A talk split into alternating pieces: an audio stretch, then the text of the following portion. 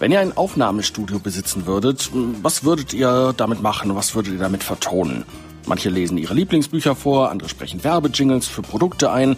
Manche werden auch Stadtteilkorrespondent bei Radio Feierwerk, aber das ist eine andere Geschichte. Auch Christoph Männlein besitzt so ein Studio. Vor sechs Jahren hat er sich ein Herzensprojekt erfüllt und angefangen, Geschichten zu erfinden und mit Synchronsprechern aufzunehmen.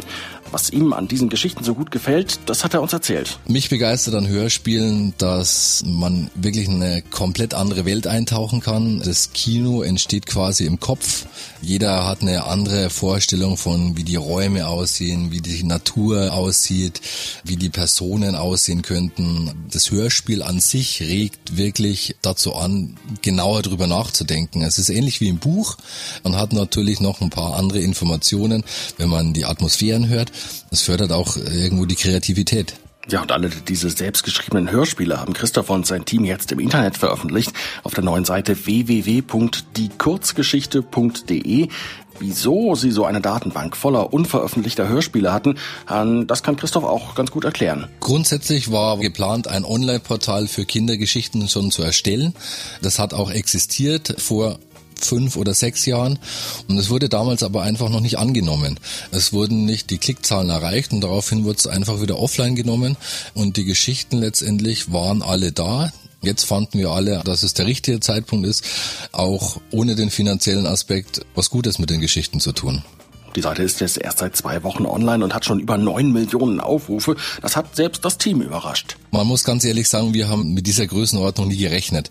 Aus dem einfachen Grund, es ging die ersten Tage wirklich schnell durch die sozialen Netzwerke.